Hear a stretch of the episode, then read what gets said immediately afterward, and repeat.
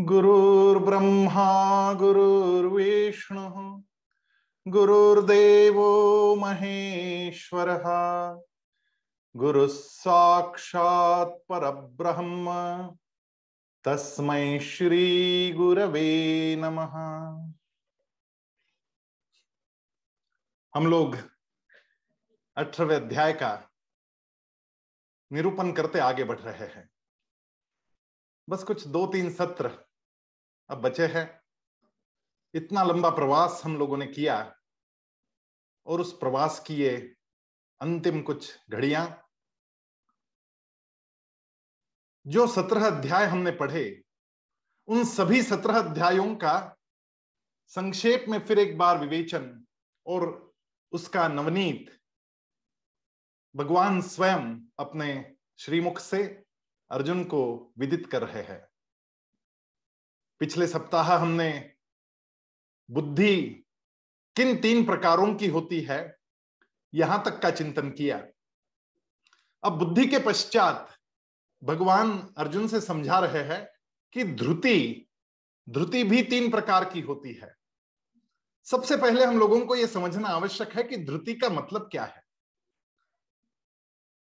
हमारे मन में एक शक्ति है जिसका नाम है ध्रुति और इस शक्ति के माध्यम से हम धारणाएँ करते हैं। हमारे मन के विचारों को वो प्रभावित करने वाली शक्ति, वो किस प्रकार की हमारे मन में उपस्थित है, उस पर यह निर्भर करेगा कि आप किस प्रकार, कौन सी दिशा में अग्रसर हो रहे हैं। धृति भी तीन प्रकार की है। तामसी, राजसी एवं सात्विकी। और भगवान अर्जुन से कहते हैं, धृत्यायया धारयते, मन प्राणेन्द्रिय क्रिय योगेनाव्यभिचारिण्या, धृति सा पार्थ सात्विकी।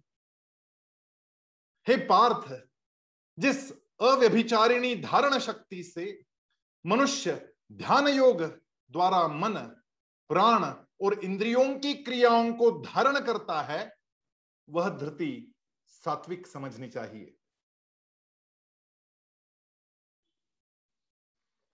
धृति वो है जो अव्यभिचारिणी हो। अब यहाँ पे अव्यभिचारिणी शब्द का अर्थ हम लोगों को समझना बड़ा आवश्यक है। व्यभिचारी धृति वो है जिस धृति के मन में, जिस धृति की संकल्पना में कुछ न कुछ स्वार्थ निहित है, जो निस्वार्थ भाव से कुछ धारणा की जा रही है, जहाँ पर सुख की, भोग की, पद की, प्रतिष्ठा की कोई लालच नहीं, किसी भी प्रकार का स्वार्थ नहीं, वो जो धृति है, वो अव्यभिचारिणी धृति है। और ऐसी धृति ध्यान योग के द्वारा प्राप्त। है और इसके लिए ध्यान करना बड़ा आवश्यक है। और ध्यान से मन प्राणेन्द्रिय क्रिया, मन, प्राण और इंद्रियों की सारी क्रियाओं को जो अपने नियंत्रण में ले लेती है। अब यहाँ पर मन की क्रियाएँ, प्राण की क्रियाएँ और इंद्रियों की क्रियाएँ। यहाँ पे समझने की बात यह है कि हमारे प्राण के द्वारा हम अपने मन को संयमित करना आरंभ कर लेते हैं। और इसीलिए मैं कई बार ये बात आपको बता चुका हूँ कि आपके श्वास और उच्छ्वास पर आपका किस प्रकार से नियंत्रण है? जब जब आप दुविधा में हैं, जब जब आप भय में, क्रोध में हैं, जब जब आपका मन नीचे गिरता नज़र आ रहा है, तब तब आपको बहुत सिंपल सा एक्सरसाइज करना है और वो है आपकी प्राण क्रिया को नियमित करना है। श्वास और उच्छ्वास को नियमित करना है। प्राण और अपान को सम करना है। जाती, सांस और आती, सांस दोनों में सामंजस्य, समत्व ले आना। इससे जो मैजिक हो जाती है हमारे साथ, आप देखिएगा इसको करके। जब भी क्रोध से भर जाएँगे अपने आप को जगाना, और दस बार सांस जितनी जा रही है, उतनी ही लेना है। श्री कृष्ण शरणम मम, बोलते एक सांस छोड़ देना। श्री कृष्ण शरणम मम, सांस अंदर ले लेना। ऐसा दस बार करना है। और देखना, मन अपने आप नियंत्रण में आ जाता है, क्रोध छूट जाता है। बड़ा अद्भुत प्रयोग है ये। और इस प्रयोग के साथ में जो एग्ज़ाम फियर से, एग्ज़ाम फोबिया से ग्रसित बच्चे हैं। उनके मन में एग्ज़ाम के हॉल में जाने के पश्चात जो भय, आकर जो ब्लैंक हो जाते हैं बच्चे, उनको इसमें से बाहर निकालने के लिए इस विधि का उपयोग हम लोग शिक्षा के क्षेत्र में करते हैं। और बड़े अद्भुत परिणाम हमने पाए हैं। आप भी जब जब इस प्रकार के भय से, क्रोध से, स्वार्थ से भर जाएँगे, किसी के लिए द्वेष से भर जाएँगे, तब ये क्रिया कर लेना। और देखना क्या चमत्कार घटता है। आज तक तो एक, दो, तीन, चार, पाँच कहते हुए सांस लेना और एक, दो, तीन, चार, पाँच कहते हुए छोड़ने की बात करता था। अब मैं आपसे कह रहा हूँ कि अब अंतिम क्षण आ गए अब हमारी ये नैया उस पार लगनी है। अठारवा अध्याय पूरा करते करते हम लोग भक्ति भाव से भर जाएँ और एक, दो, तीन, चार, पाँच की जगह अब श्री कृष्ण शरणम मम बोलना आरंभ कर दें। चमत्कार और अधिक घटता है। आप विश्वास नहीं करेंगे इस बात पर, क्योंकि योग क्षेत्र में मैं बहुत काम कर रहा हूँ। और योगासन करना और योगासन अपने श्वास उच्छ्वास पर ध्यान देते हुए करना, आसन वही है। वही सूर्य नमस्कार कर रहे हैं। लेकिन जब जब आप ऊपर उठेंगे, जब आप स्थिति में खड़े रहते हैं और फिर आपने हाथ ऊपर करके सूर्य नमस्कार मुद्रा में ऊपर जाते हैं, तब सांस लेनी है। जब जब ऊपर उठेंगे, तब सांस लेनी है। जब जब नीचे झुकेंगे, तब तब सांस छोड़नी है। अब नीचे झुक रहे हैं। दूसरी स्थिति में पाद हस्तासन कर रहे अपना, अपने हाथ पाओ को स्पर्श करने का प्रयास कर रहे घुटने में बिना मुड़े, कमर से मुड़कर पीठ से कम और कमर से ज़्यादा मुड़कर नीचे जा रहे, सांस छोड़नी है। फिर आप नीचे जाते हैं और अपना सर ऊपर उठाते हैं तो फिर सांस लेनी है। बस व्यायाम वो ही, लेकिन पूरक और रेचक, पूरक यानी सांस लेना और रेचक यानी सांस छोड़ना। पूरक और रेचक और बीच में आता है कुंभक। एक कुंभक वो होता है जो सांस लेने के बाद आप अंदर ही सांस को रोक लेते हैं वो है अंत कुंभक और एक सांस वो होती है, एक कुंभक वो होता है, जो सांस छोड़ देने के बाद सांस को बाहर ही रोक दिया, अंदर हम बिल्कुल खाली हो गए, वो है बाह्य कुंभक। ये अंत कुंभक और बाह्य कुंभक, इसके साथ में पूरक और रेचक करते करते, जब हम वही योगासन करते हैं, तब उसका लाभ दस गुना बढ़ जाता है। दस गुना, और इसलिए आप वॉकिंग भी करते हैं। सुबह में आप चल रहे हैं। आप इस प्रयोग को करके देखिए। आप एक कदम डाल रहे हैं तो द्विभाजित भस्त्रिका के साथ में। एक कदम डाला, दूसरा कदम डाला। बस इतना करके देखिए। पाँच मिनट केवल। और देखिएगा चमत्कार, पूरे दिन एक ऊर्जा का ऐसा प्रवाह बहता है आपके साथ। और मन नियंत्रण में आने लगता है। और फिर ध्यान के समय पर तो ये अपने आप घटने लगता है। क्या आपके प्राणापानो समो कृत्वा नासाभ्यंतर चारिण प्राण और अपान दोनों समान होकर आपका सारा ध्यान नासिका के अग्र पर भ्रू मध्य पर, इस पूरे हिस्से में जब एकत्रित होने लगता है, एक अद्भुत आनंद की अनुभूति आप करने लगते हैं। प्राण नियंत्रण में आए कि मन नियंत्रण में आया? और मन नियंत्रण में आया तो इंद्रिया नियंत्रण में आई। ये इक्वेशन आपको ध्यान में रखना है। आपके प्राण से आपके मन का नियंत्रण और मन के नियंत्रण से इंद्रियों का नियंत्रण। जिस क्षण मन हमारा कंट्रोल में आए, उस क्षण इंद्रिय अपने आप कंट्रोल में आनी है। मन अनकंट्रोल्ड है तो इंद्रिय अनकंट्रोल्ड आगे भागेगी। क्योंकि मन अपनी सारी इच्छाएँ, वासनाएँ, कामनाएँ इन पंचेंद्रियों के माध्यम से ही तो पूर्ण करता है। और प्राणों से, मन को और मन से, इंद्रियों को जब हम नियंत्रण करना सीख लेते हैं और फिर उसके साथ साथ कुछ धारणाएँ हमारे मन में प्रकट होने लगती है, वो पॉजिटिव थॉट्स ये पॉजिटिव थॉट्स का मैजिक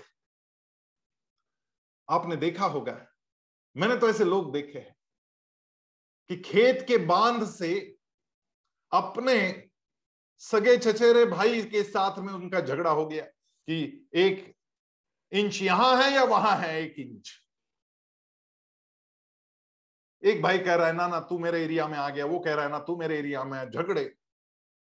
झगड़े इतने कि एक दूसरे का मुँह देखने को राज़ी नहीं। एक दूसरे को गाली गलोच कर रहे हैं। जिसको भी मिलते उसी की बात करते कि मेरा भाई ऐसा है। दिन रात वो ही विचार उसके मन में। गलत धारणाएँ और गलत धारणाओं के साथ में जीवन ही गलत दिशा में चला गया। और मृत्यु के समय तक केवल वो ही विषैले विचार, केवल वो ही अंधकार मन में छाया रहा, किसी के लिए द्वेष करता रहा। एक इंच जगह के लिए द्वेष और जीवन खराब। छोड़ो ना, क्या फ़र्क पड़ना है? जीवन में आनंद की अनुभूति लेनी है तो इस प्रकार के क्षुद्र विचारों से बाहर निकलना चाहिए। वो एक इंच जगह आपके साथ नहीं आने वाली। आपके साथ आएँगे, आपके विचार, आपका मन। वो एक इंच जगह के लिए आप अपने मन में गलत धारणाएँ लेके आ जाते। वो गलत धृति जग जाती। वो तामसी धृति जग जाती। या वो राजसी धृति जग जाए। तो मृत्यु समय पर भी मन में वही विचार चलते रहेंगे। मैंने देखे ऐसे लोग जो भाई भाई में बंटवारा हुआ और उस बंटवारे के समय पर कुछ कम ज़्यादा ऊपर नीचे हो गया। वो क्षुद्र संपत्ति के लिए पूरा जीवन कोसते रहे अपने भाई को। जिसको भी मिले उसकी बुराई करते रहे। भगवान का दिया हुआ बहुत कुछ है। पूरा कागज़ सफ़ेद है, लेकिन वो एक दाग कागज़ पे लगा हुआ वो ही दिखता रहा। वही निगेटिव थॉट से दिन रात मन बहता रहा, सपने भी वही आए कि मैं उसका, उसकी हत्या कर दू। मेरे अहंकार को उसने चोट दी। अरे देने दो। आप अपने जीवन को क्यों खराब कर रहे हैं? और केवल इस जीवन को नहीं अगले जीवन को भी खराब कर रहा है, क्योंकि उन्हीं विचारों के साथ में आपके प्राण त्याग के समय मन बाहर निकलेगा और उस प्राण को चिपक कर गति प्रदान करता रहेगा। उसी प्रकार की ध्रुति वाले व्यक्ति के पास, प्राणी के पास, कहा जाना चाहते हैं आप? ये ध्रुति का बड़ा महत्व है। हम किस प्रकार के विचारों में दिन रात रहते हैं? हमारे संपर्क में आने वाले लोग किस प्रकार, उनका भी तो संसर्ग होता है और हमारा संसर्ग भी उनको होता है। संसर्ग केवल कोरोना का नहीं होता, अरे कोरोना का संसर्ग तो अस्पताल में जाके ठीक होके लौट के आ जाता है। लेकिन सही या गलत लोगों का संसर्ग, सही विचारों के लोग आपके संपर्क में आते हैं, आप आनंदित हो जाते अब ये भी सोचिएगा कि आप जिनके संपर्क में जाते, क्या उनको आनंदित कर देते आप? या फिर आपकी बातों से उनके भी मन में आप किलमिश खड़े कर देते? आपके मन की ये धारणा शक्ति बड़ी अद्भुत काम करती है।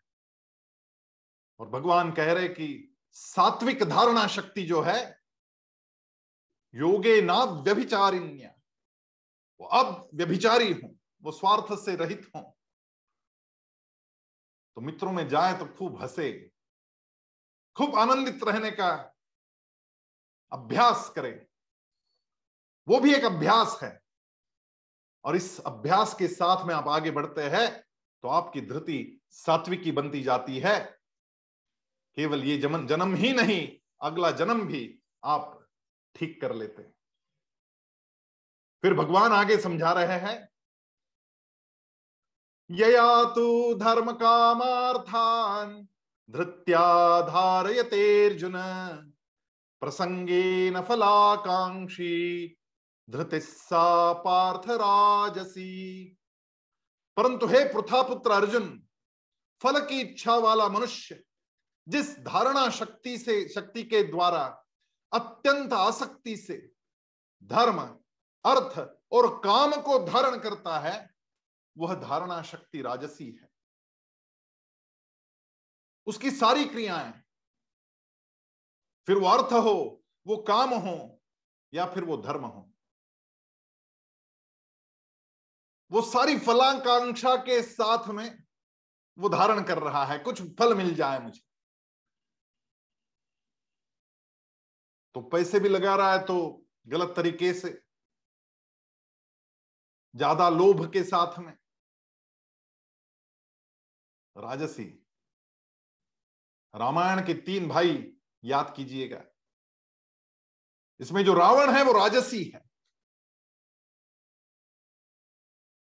विभीषण जो है वो सात्विक है और कुंभकर्ण तामसी है। हम रामायण केवल ऐसे ही ना पढ़े। हम इन सब के गुणों का भी अध्ययन करें कि ये लोग कैसे थे और फिर किस प्रकार का फल उन्हें प्राप्त हुआ। वो राजसी है, रावण। तो उसके मन में केवल सुख की, भोग की, कामनाओं की इच्छा। हर कार्य में उसके कुछ न कुछ संग कुछ न कुछ आसक्ति, कुछ न कुछ फलाकांक्षा छिपी हुई है। तो कुबेर का विमान उठाकर ले आता है, पुष्पक विमान। वो इंद्रादि देवताओं को अपने बंदी खाने में बंद कर देता है। वो लूटता रहता है लोगों को। वो कोई सात्विक क्रिया होने नहीं देता। अपने सैनिकों के माध्यम से, सरदारों के माध्यम से ऋषि मुनियों के यज्ञ याग ध्वस्त कर देता है। पर स्त्री पर नज़र रखता है। उसका काम, उसके मन की कामनाएँ किसी न किसी प्रकार के स्वार्थ से लिपायमान है। कोई कोई स्वार्थ बना हुआ है। और जो तीसरा भाई है वो वो निद्रा में है, छह महीने सो ही रहा है उठता ही नहीं। वो कुंभकर्ण, उसको सोने में ही मज़ा है। उसने वरदान भी प्राप्त किया तो क्या किया? तपस्या करके वरदान प्राप्त किया, छह महीने की नींद। रावण ने भी तपस्या की, अपने मस्तक उठा उठा कर डाले। बड़ा तपस्वी है रावण। लेकिन उसकी तपस्या में कुछ ना कुछ फलाकांक्षा है, कुछ कामना है। ऐसे कई लोग हमारे इर्द गिर्द होते हैं। भागवत कथा का संयोजन किया। उसके प्रमुख यजमान बने। और यजमान के थाट में चल रहे। अरे भागवत कथा सुनने आए।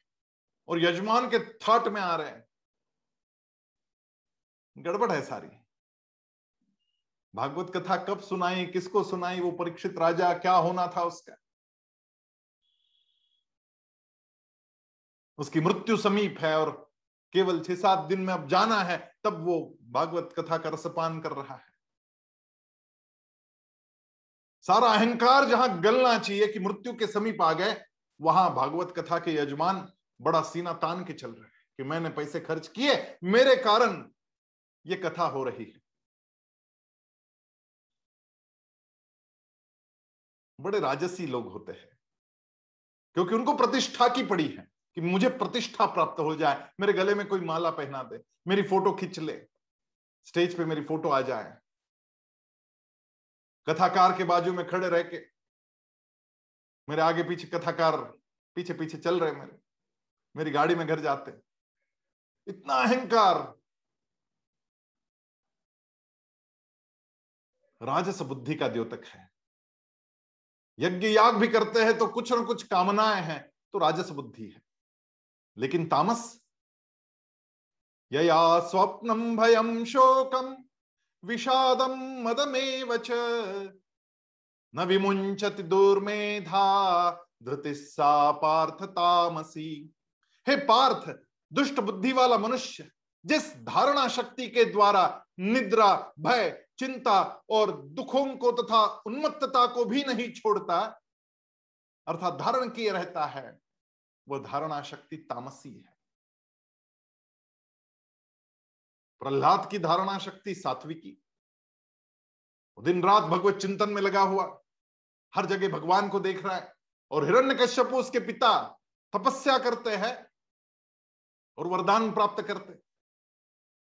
ऐसा वरदान कि मैं अमर हो जाऊँ। ब्रह्मा जी ने कहा, अमर तो होने का कोई सवाल नहीं, अब कैसे करेंगे? उसने कहा, ठीक है। देवों से, दानवों से, मानवों से मैं ना मरू। घर के अंदर ना बाहर मरू। ना आकाश में, ना पृथ्वी पर मरू, ना पाताल में मरू। ना किसी जानवर से मरू, ना किसी हथियार से मरू। पूरी लिस्ट दे दी। तो ब्रह्मा जी बड़े प्रसन्न। उन्होंने कहा, तथास्तु, हो जाएगा। अब जस इसकी उन्मत्तता बड़ी दुष्ट का, दुष्टता का वो परिसीमा है उसकी। लोगों को तकलीफ़ देने वाला दैत्य है वो। लोगों को क्या अपने सगे बेटे को तकलीफ़ दे रहा है? और ऐसे में जब बड़ी घमंड के साथ में उसने पूछा उन्मत्तता के साथ कि कहा है तेरा भगवान, इस खंबे में है? तो प्रहलाद कहता है कि हाँ इस खंबे में भी है। वो तो चराचर सृष्टि में व्याप्त है। और उन्मत्तता के साथ में रण्य कश्यप उस खंबे पर लात मारते हैं। खंबा विभाजित होता विभाजित होता है। और अंदर से नरसिंह बाहर प्रकट होते ना नर है, ना पशु। आधा पशु, आधा नर इसलिए नरसिंह है।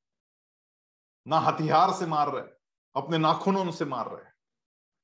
ना आकाश में, ना पाताल में, ना पृथ्वी पर, अपनी गोद में उठाकर मार रहे। ना सुबह, ना रात,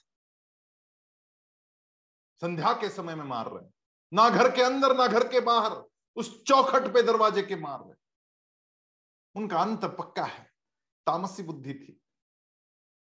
हमारे भी मन में यदि धारणाएँ, दुष्टता की भर जाए, किसी के भी लिए दुष्टता का विचार मेरे मन में आए, और केवल व्यक्ति के नहीं, किसी जानवर के लिए भी, कि मैं मार दू इसको, या तकलीफ़ दू, या पकड़ लू, या दबोच लू, मेरे मन में सभी जीवों के प्रति प्रेम का भाव बना रहे सदा। दुष्टता का भाव सदा सदा के लिए निकल जाए। इसलिए तो यह धर्मयुद्ध था, एक तरफ़ दुर्योधन, जो बड़ी राजसी वृत्ति का है, एक तरफ़ धर्मराज, जो बड़ी सात्विकी वृत्ति के है, उन दोनों के बीच में युद्ध चल रहा है। और दो सगे भाई कर्ण और अर्जुन, वो कर्ण जो कर रहा है, उसमें उसका स्वार्थ निहित है कि अंग देश का राजा मैं बना रहूँ। कामनाएँ हैं। और अर्जुन लड़ रहा है असत्य के साथ। जीवन के हर पहलू में आपको ये तीन गुण नज़र आएँगे क्योंकि जीवन प्रकृति है। और प्रकृति में ये तीन गुण निहित है। और आगे जो बात भगवान कहना चाहते वो तो इतनी अद्भुत। हमारे दैनंदिन जीवन में यह अनुभव हमें होती है। कौन से तीन प्रकार के सुख भगवान समझा रहे समझिए। और फिर हम किस सुख के पीछे पड़े हैं, वो भी समझ लीजिए।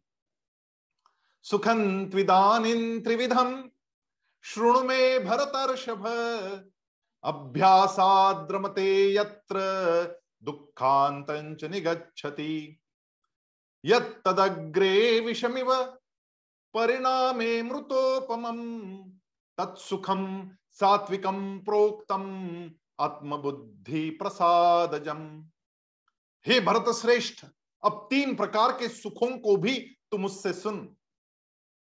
जिस सुख में साधक मनुष्य भजन, ध्यान और सेवादि के अभ्यास से रमण करता है और जिससे दुखों के अंत को प्राप्त हो जाता है, जो ऐसा सुख है, वह आरंभ काल में यद्यपि विष के तुल्य प्रतीत होता है, परंतु परिणाम में अमृत के सदृश है इसलिए वह परमात्मा विषय बुद्धि के प्रसाद से उत्पन्न होने वाला सुख है। तो सात्विक समझ। बड़ी सुंदर व्याख्या की। यग्रे विषम जो आगे आगे ऊपर ऊपर देखे तो विष जैसा प्रतीत होता है। करने का मन नहीं करता है। विष सा लगता है। सुबह की चाय से ही आरंभ करते हैं। अब ये कोरोना शुरू हुआ तो लोगों ने कहा, काढ़ा पियो। वो काढ़ा पीने में कड़वा लगता है। यत्त दगरे विषमी व जीवाग्र पर, जिह्वा के अग्र पर विष जैसा प्रतीत होता है, कड़वा है। लेकिन पीने के बाद में बड़ा अमृत है। तो सात्विक समझना चाहिए उसको, फिर पी लेना चाहिए। इतनी रसना में हम कभी ना रहे कि बिना चाय के तो होता ही नहीं। दो दिन तकलीफ़ होगी, तीसरे दिन बिल्कुल ठीक हो जाएँगे, कुछ नहीं बिगड़ता। वो सुबह सुबह उठते के साथ ही चाय पीना बड़ा आनंद आता है, क्योंकि विषय इंद्रिय संयोगात यग्रे मृतोपम परिणामे विषमिव तत्सुखम राजसम स्मृतम जो सुख विषय और इंद्रियों के संयोग से होता है, वह पहले भोग काल में अमृत के तुल्य प्रतीत होता है।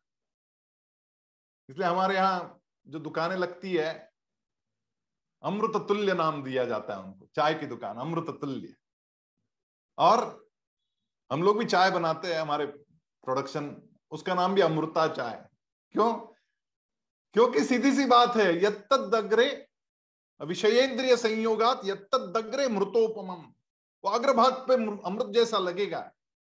लेकिन परिणाम जो है उसका, वो विष जैसा होगा। फिर एसिडिटी बढ़ाएगा पेट के अंदर। तकलीफ़ देगा। और ऐसी सारी चीज़ें। वो सारे पदार्थ। फिर वो तेज तड़के वाली मिसड़ हो। या फिर बड़ा मज़ा आता है, खाते टाइम तो आ हा हा करता है। पसीना निकल रहा है, पूरे माथे से पसीना निकल रहा है, बाल गिले हो रहा है। इतना पसीना निकालती है वो मिसड़ ऐसी तीखी होती है, तड़का मार के। बड़ा आनंद लेता है, जिह्वा पे बड़ा मज़ा आ रहा है।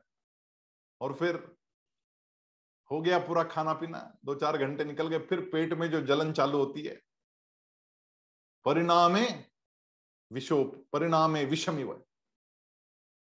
और ये केवल खाने के साथ में नहीं ये हर बात में मेरी जो जो इंद्रियाँ जहाँ जहाँ पर लगकर विषय और इंद्रियों का संयोग होना, फिर मेरी आँखें कुछ चित्र देख रही है, मेरे कान कुछ सुन रहे हैं, किसी की निंदा सुनना बड़ा मज़ा आता है। विषयेंद्रिय संयोगात, आपके कान, आपकी इंद्रिया और किसी की बुराई चल रही है वो विषय या ऐसे विषय बड़े प्यारे लगते सुनने में किसी की बुराई हो रही है गॉसिप्स हो रहा है, बड़ा मज़ा आता है सुनने को। हमारे यहाँ सास ने बहू से एक बार कहा कि सुनो बेटा, आज घर पे मेहमान आने वाले हैं, अचानक ही प्रोग्राम उनका तय हो गया, मैं अकेली तो कर नहीं पाऊँगी इतना। तो आज बाहर मत जाओ। आज वो तुम्हारी जो किटी पार्टी है, मैंने बोल दिया था जाओ, लेकिन अब मेहमान आ रहे तो मत जाओ। बहू कहती है कि सासू माँ जाना तो पड़ेगा मुझे। मैं जल्दी चली आऊँगी, लेकिन जाना ज़रूरी बोलती है, क्यों? नहीं जाने से क्या फ़र्क पड़ेगा? एक आध बार नहीं जाओ तो क्या फ़र्क पड़ना है? उसने कहा, वहाँ जो लोग नहीं जाते हैं ना, उनकी बड़ी बुराई होती एक बार पहुँच जाओ, दूसरे की बुराई शुरू हुई तो मैं निकल के आ जाऊँगी। लेकिन वो किटी पार्टी यानी, जो उपस्थित नहीं है, उसकी गॉसिप। हम लोग क्या कर रहे हैं? ये गॉसिप सुनने का आनंद विषयेंद्रिय संयोग यद अग्रे मृतोपम। बड़ा मज़ा आता है, लेकिन उससे जो धारणाएँ आपकी बनेगी, जो मन आपका बनेगा, वो विषम हुआ। सत्यानाश करेगा। दूसरों की बुराई सुनना ये कानून का और विषयों का संयोग है। फिर ऐसे ही आँखों का है, ऐसे ही घ्राण का है, रसना का है और ऐसा ही स्पर्श का है कि कहाँ स्पर्श करना है और कहाँ नहीं करना है।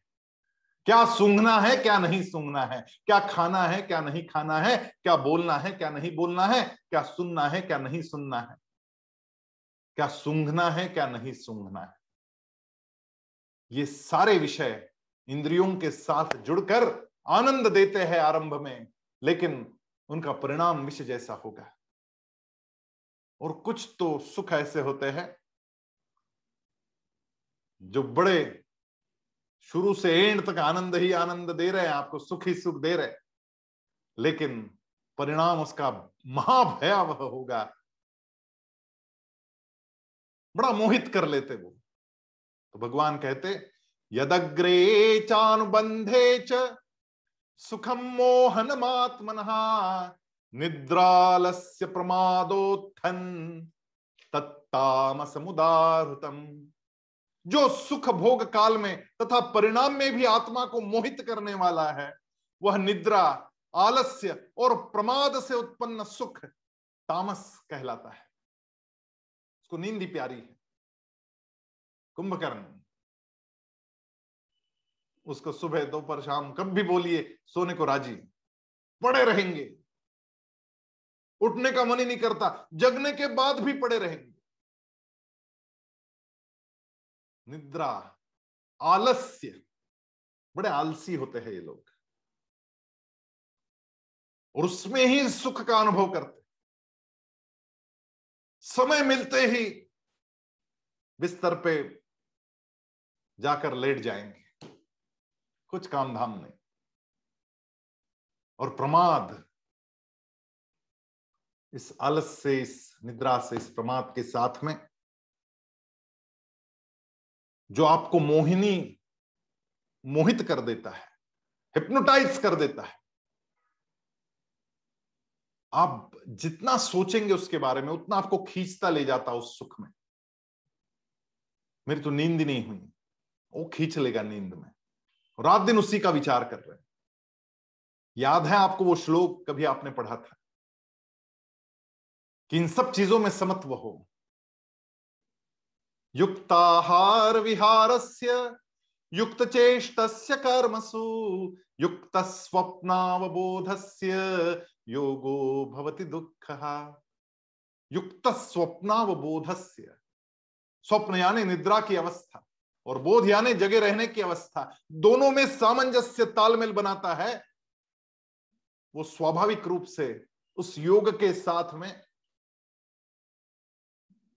योगो भवति दुख। उनको दुख कभी नहीं करना पड़ेगा।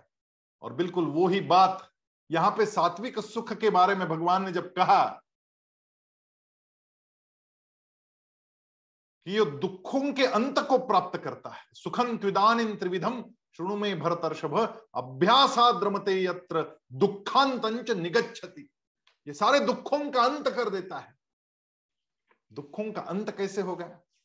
क्या दुख चले जाएँगे जीवन से? दुख तो रहेंगे आपके इर्द गिर्द लेकिन बाहर रहेंगे वो अंदर नहीं जाएँगे।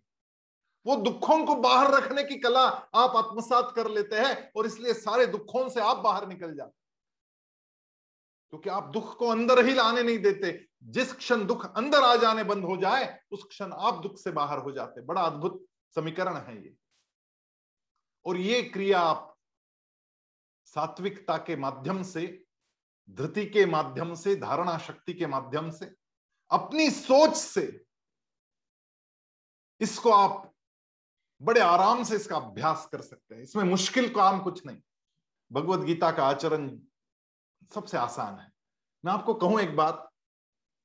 मुझे एक बात बताइए कि गाली गलोच करना, द्वेष करना आसान है? या प्रेम करना और हँसते हुए बात करना आसान है? आप जब द्वेष करते हैं और गाली गलोच करते हैं तो कितना बीपी हाई हो रहा है? सारे चेहरे के मसल्स आपके कितने संकुचित हुए जा रहे हैं। बड़ी तकलीफ़ है। और वही हँसते हुए बात करने में बड़ी आसानी है। लेकिन सी ए बी सी डी का जो सी है ना, वो चॉइस वाला मैंने बताया था पीछे आपको। बी और डी के बीच में आता है।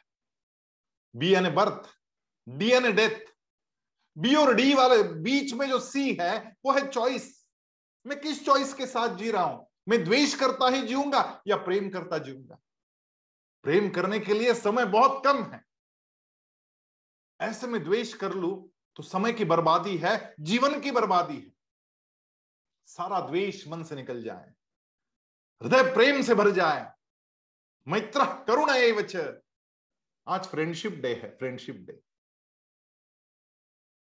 मैत्री सबके लिए, मंगल मैत्री।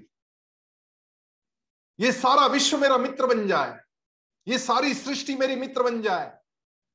मेरे मन में केवल मित्रता का ही भाव भरा रहे, किसी के लिए द्वेष की जगह ही ना रहे। ऐसा भाव मन में लाना, ऐसा हो जाए ना जीवन तो सारे दुख चले जाते जीवन से। दुख क्यों आ रहा है? द्वेष आप कर रहे इसलिए दुख अंदर जा रहा है। जिस क्षण द्वेष से बाहर निकल जाएँगे, दुख बाहर निकल जाएगा। सारे दुखों से मुक्ति का राजमार्ग है और घटता है। आप इसको करके देखिए प्रयास और आप एक अद्भुत अनुभव को प्राप्त होंगे। भगवान कह रहे न तदस्ति पृथिव्याम व दिवि देवेशु वा पुनः सत्व प्रकृति जैर्मुक्त यदेभिस्यात्रिभिर्गुण पृथ्वी में आकाश में अथवा देवताओं में तथा इसके सिवा और कहीं भी ऐसा कोई भी सत्व नहीं है जो प्रकृति से उत्पन्न इन तीन गुणों से रहित हो। बहुत स्वाभाविक है। शरीर पंच महाभूतों से बना और पंच महाभूत प्रकृति से प्राप्त हुए। मन बुद्धि अहंकार प्रकृति से प्राप्त हुआ। प्रकृति त्रिगुणात्मक है। ये सत्व रज तम गुण ये प्रकृति की विशेषता है। उसकी कैरेक्टरिस्टिक है। और कैरेक्टरिस्टिक जो है, वो कैरेक्टरिस्टिक जिस जिस आदमी ने जन्म लिया, प्रकृति से प्राप्त शरीर धारण किया, उस उसमें ये रहना बड़ा स्वाभाविक है। तो तमो भी, तमगुण भी आएगा, सत्व भी आएगा रज राजस भी आएगा, तीनों आवश्यक भी है, लेकिन मात्रा सही हो बैलेंस हो, समत्वम योग उच्चते इसका बैलेंस जिस क्षण ढलेगा, उस क्षण गड़बड़ हो जाएगी। इसलिए निद्रा को त्याग करने की बात नहीं कहते हैं भगवान। निद्रा और जगने को सम करने की बात कहते हैं। जितना आवश्यक उतनी ही निद्रा, जितना आवश्यक उतना ही खाना। बहुत ज़्यादा उपवास करने को और शरीर को शरीर को प्रताड़ित करने को मना करते हैं भगवान। तामस कहते हैं उसको ऐसा काम नहीं करना चाहिए। त्रिगुणात्मक प्रकृति से प्राप्त इस शरीर में, और फिर वो शरीर किसी का भी हो, फिर वो आकाश मार्ग से विचरण करने वाले पक्षी हो, पृथ्वी पर रहने वाले अन्यान्य प्राणी हो, देवता भी हो, सब में ये तीन और इसीलिए तो हमारे मन में कभी कभी प्रश्न आते कि इंद्र जैसी देवता और कहीं पर गलत काम कर दिया, लंपट हो गई। स्वाभाविक है, होना है, क्योंकि त्रिगुणात्मक है। और हमारे जो शास्त्र है, देवता और भगवान इसमें एक अंतर समझ में आना चाहिए, जो स्वर्ग में रहते हैं और अन्य बातों का, बातों को चला रहे हैं, वो देवताएँ हैं। वो हमारे जीवन में कुछ कुछ फल देने के लिए उपयुक्त है और इनका पूजन, अर्चन करना चाहिए, क्योंकि हम मानव जीवन में हैं, लेकिन हमारा अंतिम ध्येय जो है, वो भगवत प्राप्ति है, देवताओं की प्राप्ति नहीं। स्वर्ग में तो वो भी आदमी चला जाएगा जो सोमरस प्राशन करके एक, दो यज्ञ कर ले, वो भी तो जाना ही है ना। सोमपाह पूत पापा, यज्ञ स्वर्गतिम प्रार्थयंत ते पुण्यमासाद्य सुरेंद्र लोकम सुरेंद्र लोक इंद्र का लोक ते पुण्यमासाद्य सुरेंद्र लोकम स्नंत दिव्यान, दिविदेव भोगान। उनको सारे भोग वहाँ प्राप्त हो जाते लेकिन त्रिगुणात्मक वो तीन गुणों से रहित हो नहीं सकते। तीन गुण चिपके रहेंगे। उसकी मात्रा को ठीक करना, उसके लिए कुछ विशेष प्रयास करने पड़ते हैं और ये विशेष प्रयास केवल मानव कर सकता है और इसलिए बड़े भाग मानुष तन पावा। हम बड़े भाग्यशाली है कि हमने मानुष का तन प्राप्त किया, क्योंकि ये जो काम करना है केवल मनुष्य कर सकता है, कोई अन्य जानवर कर नहीं सकता इस काम और इसलिए इस मनुष्य देह में रहते हुए हम सत सात्विक बुद्धि के पास जाते जाते जाते एक दिन हम त्रिगुणात्मक इन गुणों से भी ऊपर उठे और गुणातीत तो हो जाए। ये बड़ा अद्भुत काम घट सकता है। लेकिन इसके लिए जानना ज़रूरी है और हम बड़े भाग्यशाली भी है कि इसी मनुष्य जीवन में भगवत गीता जैसा ग्रंथ हमारे हाथ में आया और भगवान स्वयं अपने मुख से हमारा मार्गदर्शन करते आगे बढ़ रहे फिर भगवान ने कहा कि जो वर्ण है, उसके बारे में भी समझ कि ये सारी वर्ण व्यवस्था कैसी है। ब्राह्मण क्षत्रिय विषाम शूद्राणांच परंतप कर्माणि प्रविभक्तानि स्वभाव प्रभवैर्गुण हे परंतप ब्राह्मण, क्षत्रिय और वैश्यों के तथा शूद्रों के कर्म स्वभाव से उत्पन्न गुणों द्वारा विभक्त किए गए हैं। बहुत इंपॉर्टेंट बात यहाँ पर फिर एक बार भगवान कह रहे पीछे भी एक बार यही बात भगवान ने कही थी। कि सारी वर्ण व्यवस्था व्यक्ति के गुणों पर और अनुभव पर निर्भर करती है कि उसमें कौन से प्रकार के गुण है, उसके स्वभाव में और किस प्रकार का अनुभव उसने प्राप्त किया है। उस पर वर्ण व्यवस्था तय की गई। बाद में इसको जाति व्यवस्था में परिवर्तित किया गया अंग्रेज़ों के काल में। यह उससे थोड़ा से पहले शुरू हुआ ये। और हमारी भारत की सबसे महान धरोहर हम लोगों ने उसमें बहुत बड़ी मिलावट कर दी, उसके अनर्थ कर दिए और उसको गलत समझने लग गए। स्वयं भगवान यहाँ पे कहते हैं कि ब्राह्मण क्षत्रिय, क्षुद्र और वैश्य, उनके कर्म स्वभाव से उत्पन्न गुणों द्वारा विभक्त किए गए। उनके गुण क्या है इस पर यह निर्भर करेगा कि वो कौन है। तो कौन, किसके क्या गुण होने पर कौन क्या बनता है? किसको कौन सा वर्ण प्राप्त होता है, ये बात समझनी आवश्यक है। वो जमाना था जब वर्ण बदले जा सकते थे, कि स्वभाव मेरा राजा का है, क्षत्रिय का है, और इसलिए राजर्षि विश्वामित्र, महर्षि विश्वामित्र बनने के लिए और ब्रह्मर्षि बनने के लिए प्रयास करते हैं। बड़ा उग्र तपश्चर्य करते हैं। राजर्षि से मैं ब्रह्मर्षि बन जाऊँ, मैं क्षत्रिय से ब्राह्मण बन जाऊँ ये व्यवस्था थी। ब्राह्मण से क्षुद्र बनने की भी व्यवस्था है, क्षुद्र से वैश्य बनने की भी व्यवस्था है। वैसे देखा जाए तो मूल में तीन ही वर्ण है और वैश्य जो है वो चौराहा कौन सी दिशा में जाना है वो तय करने वाला चौराहा वैश्य है, क्योंकि बाकी सभी तीनों गुणों में वैश्यता का भाव तो कुछ ना कुछ है ही, लेकिन केवल क्षत्रिय का भाव केवल ब्राह्मण का भाव, केवल स्वभाव शूद्र का हो, कैसा हो? भगवान ने उसकी सारी व्याख्या की। ब्राह्मण को यदि पहचानना है तो कैसे पहचानो? उसका स्वभाव ब्राह्मण का है। ये समझना हो तो कैसे समझे? जन्म से ब्राह्मण बनता नहीं, वर्ण से बनता है। और ये वर्ण व्यवस्था जो है, वो वर्ण व्यवस्था कुछ एक हिस्से में जन्म से वो गुण आ जाते हैं, लेकिन उनको बदलना भी संभव है। इसलिए जन्म से होता है प्राप्त स्वभाव, लेकिन उसको बदलना मनुष्य के हाथ में है। यदि मैं चाहूँ तो मैं उसको बदल सकता हूँ।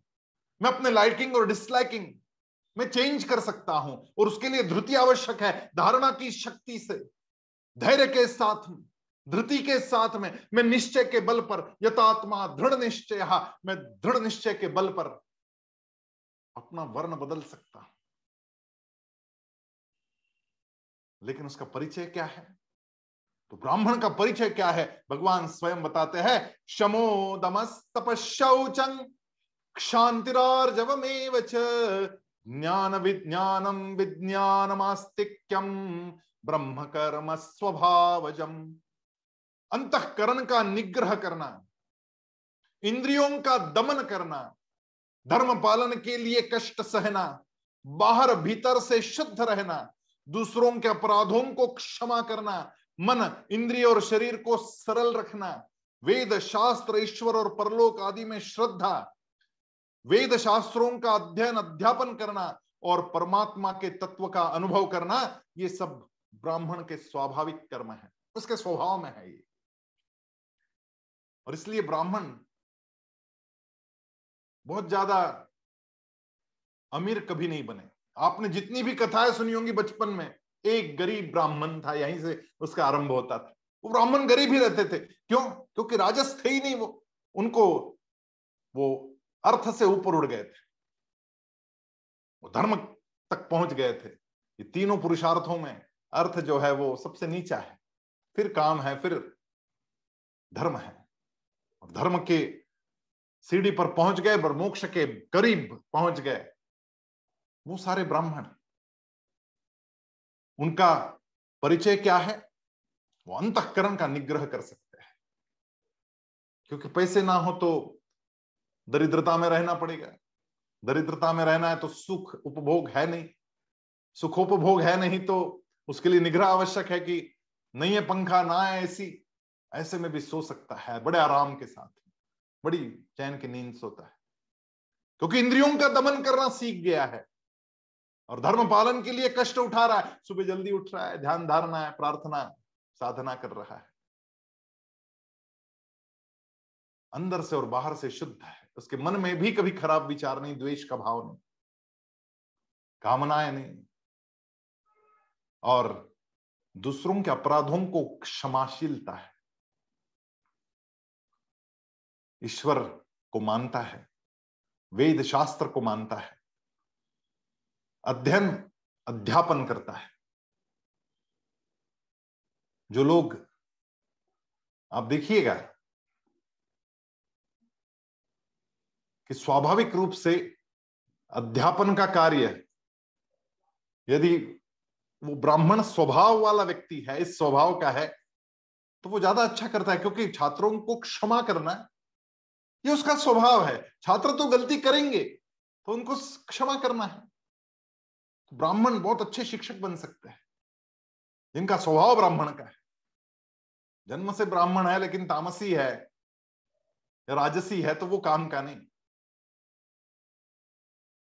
लेकिन हमारी सारी परंपरा आप देखेंगे तो सारे ऋषि मुनि जिन्होंने अब राम के वशिष्ठ है या फिर विश्वामित्र है? भगवान कृष्ण के सांदीपनी है। इन सब लोगों ने जिस प्रकार पढ़ाया है अपने बच्चों को, ये सारी गुरु परंपरा तो स्वाभाविक रूप से वो लोग पढ़ाने में और पढ़ने में, क्योंकि जो पढ़ाएगा वही तो पढ़ेगा, जो अध्यापन करेगा वो उसको अध्ययन करना परम आवश्यक है। और उसके माध्यम से परम तत्व का अनुभव भी जो करने लग जाता है, उसको ब्राह्मण समझना चाहिए। थोड़ा थोड़ा प्रयास आरंभ करें। हम जिस भी वर्ण में हो, लेकिन एक कदम आगे बढ़ाया जा सकता है। लेकिन जहाँ पे हो, वो भी काम ठीक ढंग से करना आवश्यक है। तभी एक कदम आगे बढ़ेंगे आप। आप जो है, वो ठीक नहीं कर रहे और जो नहीं है, उसकी तरफ़ जाना चाहते हैं, फिर और गड़बड़ हो जाएगी। ये एक बात बड़ी समझने की आवश्यकता है। जो आप अंदर से है, वो बाहर हो। किसी पेंसिल से अच्छा चित्र निकालना हो तो उसको शार्प करना पड़ता है।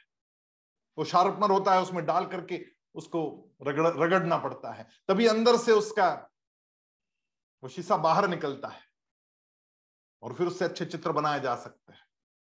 जो अंदर है, वो बाहर निकालने के लिए भी तप करना पड़ता है। अपने आप को थोड़ा सा तपाना पड़ता है, उस पेंसिल के जैसे।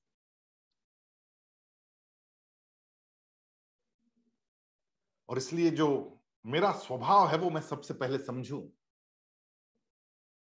हो सकता है कि जन्म जिस जाति में पैदा हुआ, उसके अधिक गुण आप में है 90 परसेंट केसेस में वो घटता है।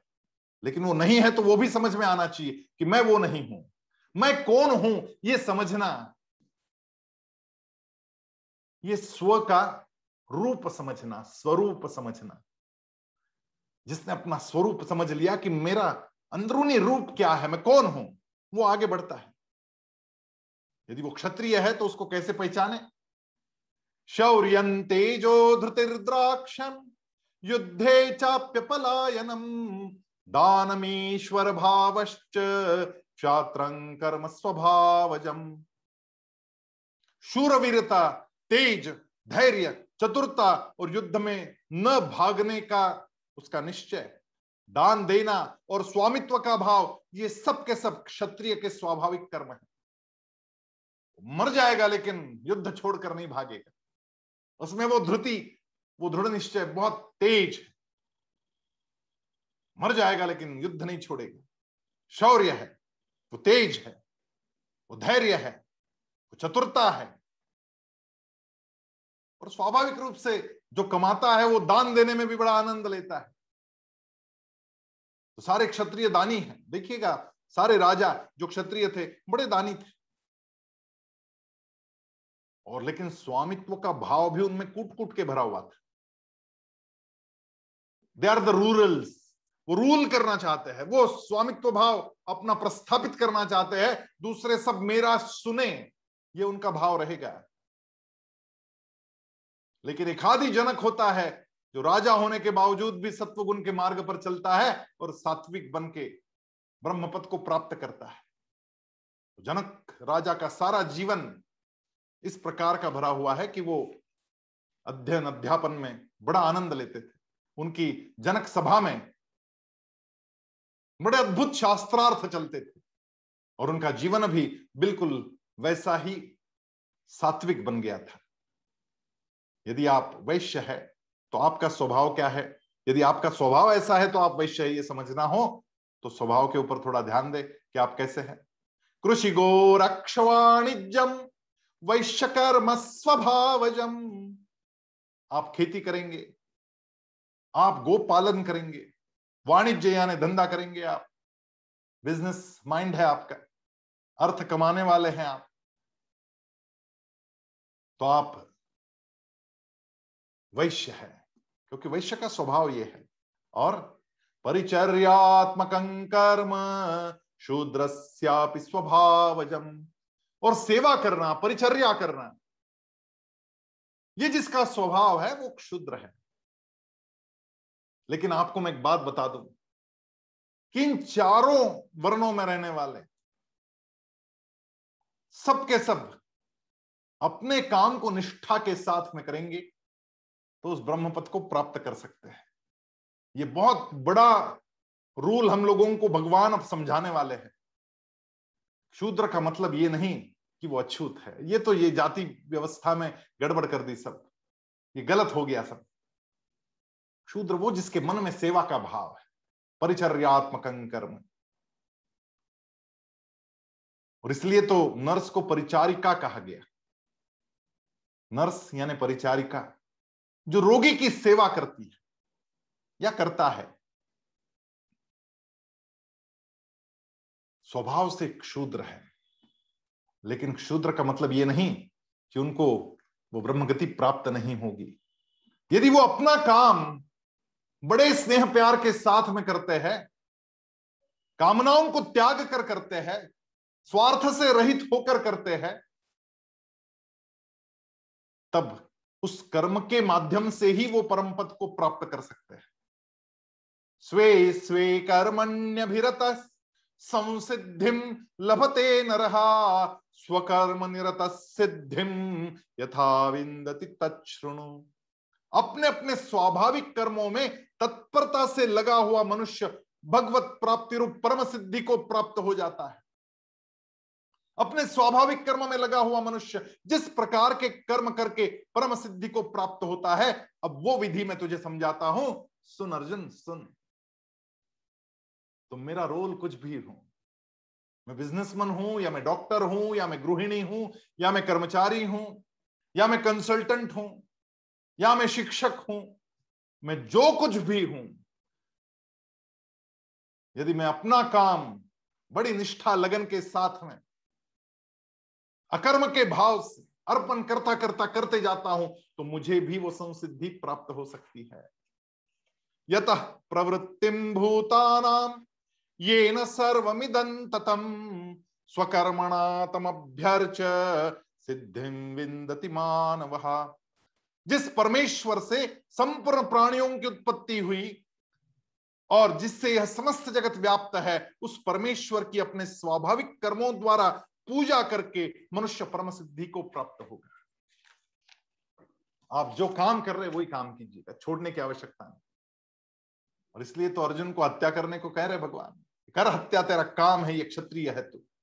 लेकिन वो भी काम सारा धर्मयुक्त हो और भगवान को अर्पण करते चल। मैं कर रहा हूँ, ये भाव छोड़, शरीर भाव से बाहर निकल उस कर्ता भाव से बाहर निकल, अकर्ता बन जा। जिस क्षण तू अकर्ता बनेगा, उस क्षण ये घटेगा कि तू सिद्धि को प्राप्त होगा और भगवत पाद को प्राप्त होगा। तो आज शाम की रसोई आप लोग बनाएँगे, तब ये भाव मन के अंदर रखना पक्का कि मैं तो पूजा में लग गई हूँ। मैं पूजा कर रही हूँ। भगवान के लिए भोग बना रही हूँ। बस केवल भाव का परिवर्तन है। काम वही करना है, काम कोई अलग करना नहीं है। भगवत गीता कर्मयोग सिखाती है, केवल कर्म नहीं, कर्म के साथ योग को जोड़ने से कर्मयोग होता है। और वही मेरा धर्म बन जाता है।